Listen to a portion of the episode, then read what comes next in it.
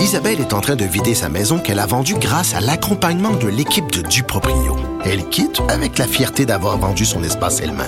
Duproprio, on se dédie à l'espace le plus important de votre vie. Un message d'Espace Proprio, une initiative de Desjardins. Protégez vos dépôts, c'est notre but. La SADC protège vos dépôts dans les institutions fédérales, comme les banques. L'AMF les protège dans les institutions provinciales, comme les caisses. Oh, quel arrêt! Découvrez ce qui est protégé à vos dépôts sont protégés.ca. Mes récompenses Sonic, c'est le programme qui désire exaucer tous tes souhaits. C'est simple. Plus tu utilises ta carte du programme Mes récompenses Sonic durant les mois de mars et d'avril, meilleures sont tes chances de remporter 5000 dollars pour réaliser tes plus grandes folies. Visite l'une de nos stations Sonic et comble tes envies.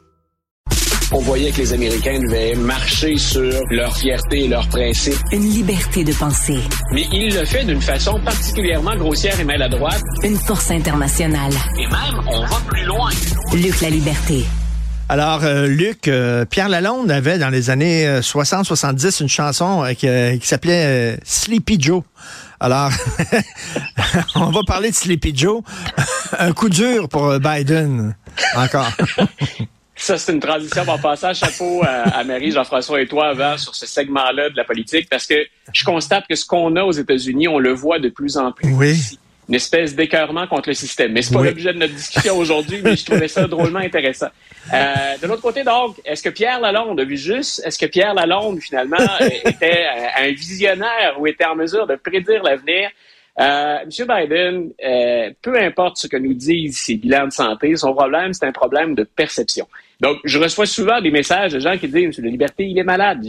Écoutez, on a un bulletin de santé détaillé de Joe Biden, puis pour un homme de 81 ans, il est en santé. C'est pas ce que les gens perçoivent.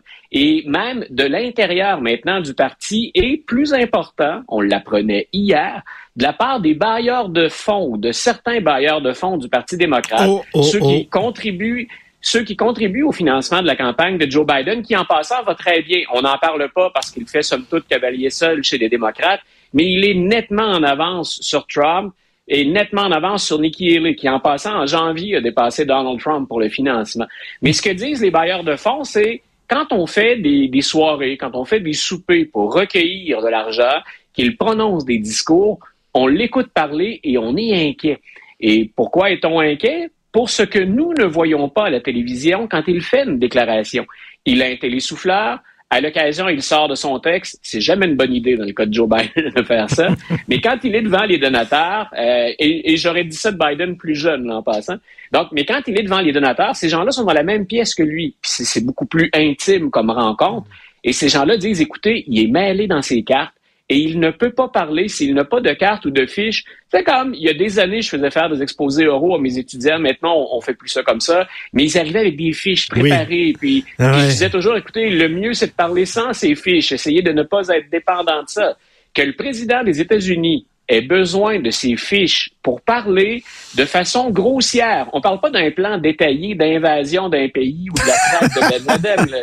Donc, euh, qui- qu'il ait simplement besoin de carton pour présenter les grandes orientations de son gouvernement, je pense que je comprends les donateurs en face de lui. On se dit, il est confus, il se mélange dans ces cartes-là, et s'il n'a pas les cartes, il n'est pas capable de nous donner de chiffres.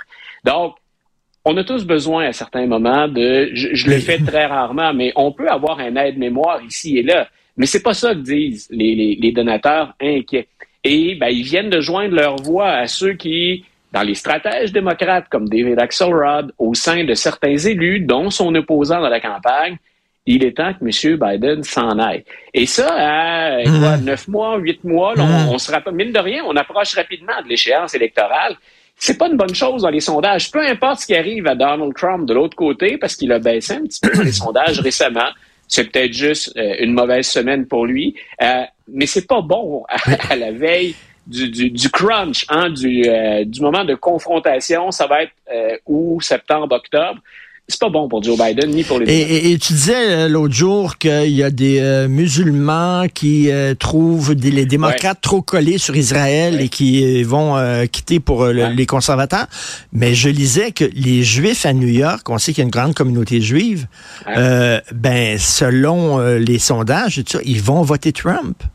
Comment ça fait que les, Juifs sont en train de quitter le navire démocrate?